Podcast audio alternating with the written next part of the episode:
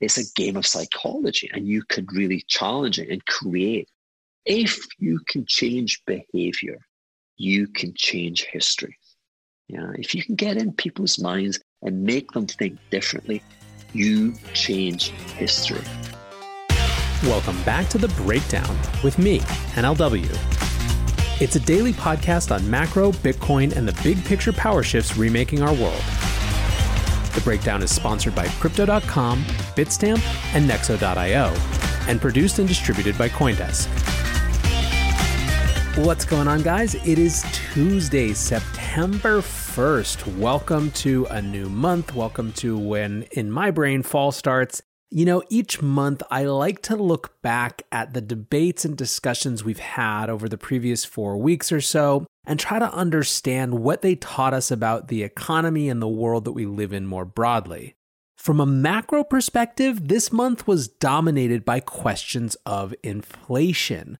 We saw gold smash through its psychological barrier of $2,000 an ounce, and of course, the month culminated in the Fed's policy shift around average inflation targeting.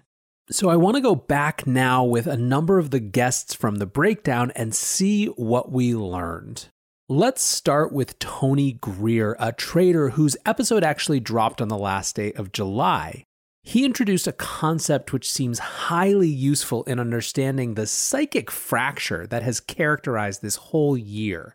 That concept is financial postmodernism figuring out the economy is a very slow moving process you know as, as you can see by the data that's coming out and sending all kinds of mixed signals.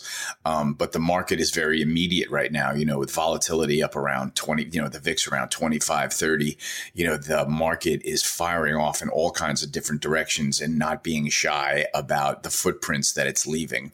You know so it's really really intense time to follow the markets. You know i've been calling it financial postmodernism where we've got you know this dichotomy dichotomy between a U.S. economy that is likely coming apart at the seams for some period of time, and you know the the liquidity driven markets which seem to never back off the highs. So it's really, really, really wild twist on the psyche. We labeled it financial postmodernism because you get these kind of days where, okay, we've got the worst economics. Uh, for example, we printed the worst GDP number that we printed in 10 years. And what did the stock market do?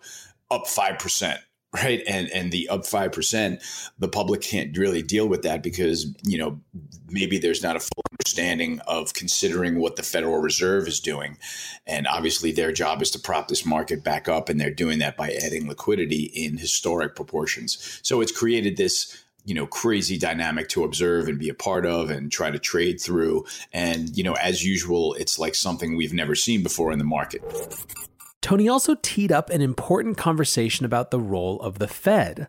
Ultimately, all of these questions of inflation relate to interpretations of what the Fed does or doesn't do, or frankly, can or can't do. And then we came to Jerome Powell, and we had to live through that super brief um, period where Jerome Powell came in with his chin up, saying, "Look, I feel like we need to raise rates in this country. Um, the economy is not in as bad a shape as as maybe is being portrayed. You know, we've got to get off the zero bound because it's not helping anybody in the middle class with no savings rate." And then all of a sudden, the president climbed down his shirt, decided that you know he wasn't going to be the president that had the balance sheet normalized under his term, um, and probably made some really strong points with the Federal Reserve there. And next thing you know, we go into that period in September of the fall of last year, um, where there are enormous amounts of money trading at the discount window every day and people are trying to understand what's going on with that. You know and we so now we've got this emergency fund um, you know at the borrowing window and there's as much overnight liquidity as anybody possibly needs. So to me you know jerome powell did a jekyll and hyde thing and came in as a guy that i totally respected for trying to raise rates. Then he caved to the president you know and fast forward to yesterday when he can actually go on a press conference after the after congress has literally inflated, you know, given them the green light to inflate their balance sheet. They added another $3 trillion to their balance sheet. And here is Jerome Powell of the Federal Reserve yesterday saying, well, you know, amazingly enough, after we created all these emergency funds, the market started working again. And so we didn't really need them, but it's imperative that the funds are there just in case we have a problem in the future. Right. So to me, he is slowly handing over any credibility that he might had as he sort of pivots his way into, you know, quietly trying to support the story that, you know, powerful, forceful, and aggressive actions of the Federal Reserve to combat the lockdown damage. And here he is admitting that the markets were actually functioning okay even as these funds were created. So, you know, now that the Federal Reserve is a huge holder of, you know, uh, high yield bonds, investment grade bond ETFs, um, you know, you're everybody's looking at each other saying, well, what's going on? You know, if the markets are functioning okay, then why is the Federal Reserve buying all this corporate credit? And so now we're heading toward that moral crevasse, and we don't know how that's going to go either. Hedgeye's Keith McCullough talked about that same period a couple years ago of the Fed raising rates and also about how inflation is recognized by people experiencing it in their wallets. Think back when, when the Fed or the establishment econs, when they're telling you that the risk to inflation, when, when's the last time they actually acknowledged that? Well, they said that at precisely the time that, that my model said we were about to have deflation, which was in Q4 of 2018. The Fed raised interest rates because they were concerned about inflationary pressures at precisely the peak of the sine curve on inflation that's when headline or CPI inflation, the one that you called out, just it was right around 2.8 percent. Uh, some of the monthlies got to three percent, so well above their quote unquote target. Oh, so therefore now we're worried about it. Right when you should be worried about a reversal. The thing about inflation is that it's mean reverting. It goes up, then it goes down. It goes up, then it goes down. It's actually one of the easiest things. Again, I built predictive tracking algorithms to front run it. So I use a commodity to your point with like a lot of these different callouts, and human beings really do see like if you're a carpenter uh, like my dad was, you're gonna you're gonna have seen the cost of lumber has risen dramatically in the last month and a half. Or you know, to your point, if you if you drink coffee, you're gonna realize that. And that's the thing about the people. The people figure out systematically that things are inflating because they're paying the price of those things. Whereas investors um, or people like me are have already front run them. You know, that's the whole point. You got to get long inflation before the people at large realize it. And that by the time some government guy, central planning gal, by the time they tell us that inflation's here, you know, the investment opportunity to have been long commodities or Bitcoin for that matter is way in the rearview mirror. McCullough also connected the dots between inflation, a devalued dollar, and growing commodities prices. Well, I think generally, like a lot of narratives are bullshit. I mean, there's a lot of people that have a narrative that fits their permanent position, if you will, and and whether that permanent position be a political position, on one side or the other of the aisle or a, a, a marketing position of an asset class. You know, people are just constantly spewing a narrative. Now, the thing with Wall Street is that their narrative is always moving. So what we call is that, you know, there's narrative drift. The reality is that the dollar moves with deflation, like moves within the quads. The only time the dollar goes up is in quad four. So again, that perpetuates deflationary pressures. That's why you know, something like Bitcoin got smoked when you had quad four, deep quad four deflation uh, into the thralls of March. And that surprised some people. Didn't surprise me. I mean, we weren't long Bitcoin at that point. Uh, we went bullish on it in April when it became very obvious that the Fed was willing to devalue the dollar and, and do it in a way that nobody, even beyond the wildest, I think the bulls, the people that love the Fed, Fed lovers, they call it, you know, creative and innovative, you know, ways. So at that point, it started to become clear that the dollar was was done going up because the Fed was and, and the fiscal side was committed to devaluing it. So by May, you know, our, our, our signal and our model said that the dollar um, was done going up, starts, starts to break down, and you finally get that dollar based inflation. If you pull back a, a long term time series of the dollar, we're just getting started. I mean, I think that that's why you see such a parabolic move in the, the time. Like, I'm not just, you know, bullish on Bitcoin. I'm bullish on a lot of things, and, and if it offends people that I call Bitcoin a commodity, that's fine. I mean, um, but I, I don't think of it as a currency. I think of it as a commodity that trades in dollars. So again, I think of silver the same way. Um, people that think of silver as a currency, they might get offended. I'm not trying to offend people. It's just what my model calls these out as, and I call it a commodity because it has the volatility characteristics of a commodity. So if you want to go through that, we can too. But what happens when the dollar starts to develop this intense inverse correlation to commodity prices? Currently, Nathaniel, it's 98% on a 30-day duration. Like the machine, you know, the modern day machine in asset management uh, that's purely algorithmic, doesn't care about narratives absolutely chomps on that all day long. So it just sells dollars and buys things inversely correlated to dollars. That 98% level on gold and on the CRB commodities index broadly that you have now is just unbelievably strong, um, almost unprecedented. Those are the things that I really care about. It's like, what does the math do? Not what is somebody telling me a story about. Uh, I can tell you a story about, you know, Trump coming out and saying, look, I'm going to print another whatever and do this for whoever ahead of the election. I mean, I get the story, but the reality is if the dollar's not doing what it's doing, then I won't be as grossed up, if you will, on the invested side of long commodities and Bitcoin. Speaking of rising prices, venture capitalist Chris McCann discussed how asset price inflation was a phenomenon not just for public markets, but also in the private market valuations of early stage venture startups sort of the interest gap, if you will, show up across all financial assets. You saw that very dramatically in the public markets post COVID and post a lot of the government action. You're seeing it now in Bitcoin. You see it show up on um on residential real estate side, which really should have a lot of negative downward pressure, but you're seeing actually like a rise in a lot of key markets. Like, of course, this is going to show up in the early stage private market side. I think it just, it's a little messier. It lags a little bit more. It takes a little bit more time. And at the end of the day, for many of these companies, you know, if they do take 10 year horizons, the time cycle will take a lot longer to play out. But yeah, of course, it's going to show up on the early stage private market side. Preston Pysh made a related point about how the most recent round of money printing is showing up in the valuations of tech companies. I think the the biggest indicator of all the printing is so like they dropped five trillion dollars worth of printing into the system, and where did it go? Well, it went into all the all these tech companies that hold a ton of IP, the intellectual property that um, has an impenetrable uh, barrier around it that is very difficult to uh, to defeat. And when you look at well, why does some of this technology have such a strong moat? It, you know, the terminology that Warren Buffett famously uses all the time for uh, having a competitive advantage. I would argue that the that the ones that have performed the best are the ones that have the biggest network effect. The technology that has an, a, a network effect that's very difficult to replicate.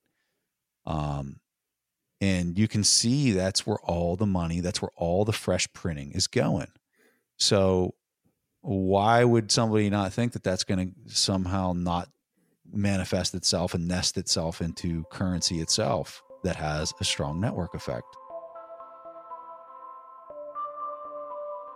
What's going on, guys? I'm excited to share that one of this month's breakdown sponsors is Crypto.com. Crypto.com offers one of the most cost efficient ways to purchase crypto out there, as they've just waived the 3.5% credit card fee for all crypto purchases. What's more, with Crypto.com's MCO Visa card, you can get up to 10% back on things like food and grocery shopping. When you buy gift cards with the Crypto.com app, you can get up to 20% back. Download the Crypto.com app today and enjoy these offers until the end of September. Bitstamp is the original global cryptocurrency exchange since 2011, Bitstamp has been the preferred exchange for serious traders and investors, trusted by over 4 million customers, including top financial institutions. Bitstamp is built on professional grade trading technology. Their platform is powered by a NASDAQ matching engine, and their APIs are recognized as the best in the industry. Download the Bitstamp app from the App Store or Google Play, or visit bitstamp.net slash pro to learn more and start trading today. That's bitstamp.net slash pro. In this crisis, many investors aim to keep and grow their digital assets. Others seek to maximize the yield on their cash. Nexo allows you to achieve exactly these two goals. The company offers instant crypto credit lines against all major cryptocurrencies, with interest rates starting from only 5.9% APR. Nexo also lets you earn up to 10% annually on your fiat and digital assets. What's more, interest is paid out daily, and you can add or withdraw funds at any time. Get started at nexo.io. Later in the month, Fed Chair Jerome Powell would announce a shift to, just frankly, more comfort with rising inflation. While some shouted at the fear of hyperinflation, others acted, frankly, with skepticism of the Fed's ability to follow through. Historian Adam Tooze provided a version of that second perspective. It's just not obvious how the monetary expansion feeds through into inflation in a world in which the money just sits on bank balance sheets and has been doing so now for the best part of 10 years. I don't think that the supply side deterioration is sufficient to allow one to believe that we'll see sustained price increases. Above all, because um, we don't have a wage price spiral, we don't have powerful trade unions that would motivate and drive uh, sustained price increases and the pressure of global you competition remains serious. So, to my mind, given the other priorities that we have right now, and given the severity of the stresses that we're under, it would be a huge mistake to prioritize inflation fighting. It would be preparing to fight the last war, whereas our problem is, in fact, to sustain demand, to restore production, and to think through the structural implications of this shock for this entire service sector and so on. Tooze also explored the question of who inflation benefits and who bears the cost. In a 1970s framework where you have powerful organized labor, inflation can actually be to the benefit of working people because their wages are protected. They don't have very many savings, certainly not savings in the form of nominal assets, which are subject to price erosion. And so, historically speaking, all the way back to the great inflation, say, the Weimar Republic, inflations are a progressive in the sense of the technical sense of re- progressive redistributive mechanism for handling a very big bill. So if you ask who paid for World War One, in the end it was overwhelmingly middle class and upper middle class Germans who did, not working class Germans, because the inflation burns off those people's assets. That's one way of thinking about it, so long as you do have large scale organized labor to protect people's nominal incomes. If you don't, then of course the the balance is much much more much more difficult to to figure out and and it's really a gamble on the possibility of indexing various types of income streams so that those who are most vulnerable are not profoundly damaged by rapidly rising cost of living basically with all of this inflation conversation swirling, it is maybe not surprising that gold saw a breakout early in the month. What's more, there was even some bluster around the gold standard, particularly in the context of a potential nomination of Judy Shelton to the Fed. Economic historian George Selgin joined for a long form historical look at central banks, and one of his conclusions had to do with where we place our energy when it comes to trying to fix the system. I think the amount of uh, intellectual energy to call it that, because quite frankly, in some cases, not much intellect goes into it, that is spent on uh, talking about uh, getting back to a gold standard would be much better directed at other possible things for all kinds of reasons. I've already, I think, I hope, made it clear to your listeners I'm not uh, a crit- critic of the old gold standard. On the contrary, I think it was a pretty good system while it lasted. Unfortunately, uh, the the road we took to get away from it is not a road you can head back uh, along very easily. You can't, in particular, the, the biggest thing that has happened, not to, to, to just forget about all the little technical issues involved, forget even about whether it's possible to imagine getting a whole bunch of countries to cooperate, which you have to if you're going to have an international gold standard. Forget all that. Just think about the credibility of government commitments to honor promises to pay gold. Just think about that. Just think about that. Think about fixed exchange rates in other currencies and their credibility, if you like. What's happened over the course of the 20th century mainly, but it's more true today as true as ever, today is that governments' promises to maintain fixed convertibility commitments for the currencies, no one trusts them anymore. No one, that's gone. No one trusts them. If the Fed today promised a fixed exchange rate in euros, eventually would become uh, the object of a speculative attack at some point, where people said, We don't think you're going to be able to maintain this. And if the past is any guide, those speculators will eventually be right, and the Fed will toss up its hands, and that'll be the end of that. They did it to Britain, they did it to the Thai baht, they did it all kinds of places, to Russia. Well, what about gold? Same thing. That's a same kind, exactly the same kind of commitment that the Fed would be making, and it would be subject to the same speculative pressures that would eventually succeed in breaking it down. And the very fact that that's likely, it means it's more likely because we all know it's not going to last. So unless you can stuff the credibility or confidence genie back into the bottle it flew out of in 1934 or 3, you can't have a gold standard today like we had in the past. Selgin also took aim at slogans masquerading as solutions, asking instead for deeper discussion of real paths forward. Sure, let's think about ending the Fed. Let's consider it, but consider how you could possibly do that in a way that will succeed, both in the sense that you really do end up with a lot less Federal Reserve than you have today, if not zero Federal Reserve, whatever that might mean. But you also end up with a US dollar that preserves its value and is a good medium of uh, exchange in other ways. Now, if you can figure out how to do that, then uh, please do it. I've been thinking about it a lot, but I'm not going around with a t shirt that says end the Fed until I've really figured it out.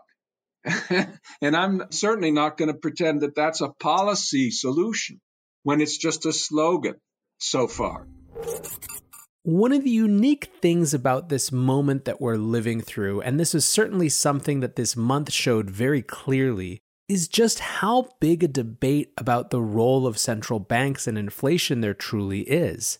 Really smart people have really wildly different perspectives on what's actually happening and what's likely to happen in the future.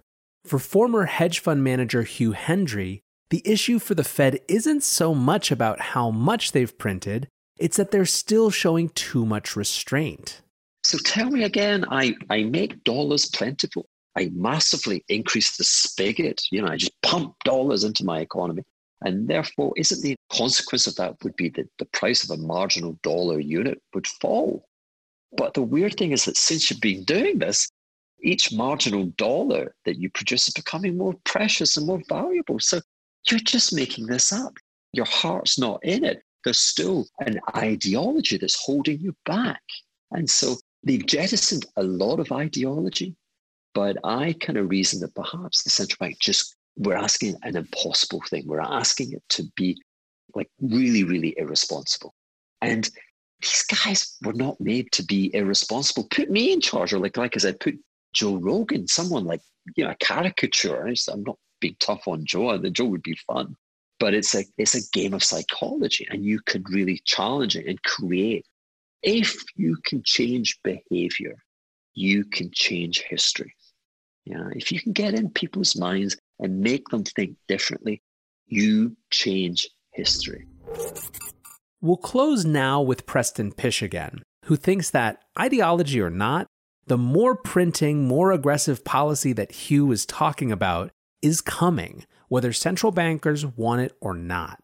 They've been able to get away with just doing QE for 10 years, right? And they've already just conducted their uh, their ammunition like they shot all their ammunition on the QE side without balancing it with with UBI.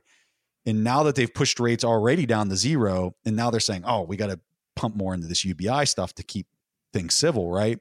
What they're really doing is now they're having to continue to do the QE at even larger scale in order to uh, keep the interest rates low enough, even though that they're seeing the inflation. That's going to be the thing that's really fascinating. That's going to blow people's minds, and it's going to cause the the printing to accelerate. And I think people that are looking at it today are saying, "How could the how could we accelerate the printing from where we're already at?" Well, that's how you're going to do it because once the inflation starts setting in, they have to offset that on the yields, and the only way they're going to do that is through even more QE. No matter what one thinks about where we head next, it is impossible to deny just how intensely this year feels like a moment of transition. As we go through that, I appreciate your listens every single day. I appreciate those of you who take the time to rate and review the show, to engage on social media and share ideas for shows you'd like to hear. So, hopefully, the breakdown helps you make a little bit more sense of just what's going on and different interpretations thereof. And uh, as always, until tomorrow, be safe and take care of each other. Peace.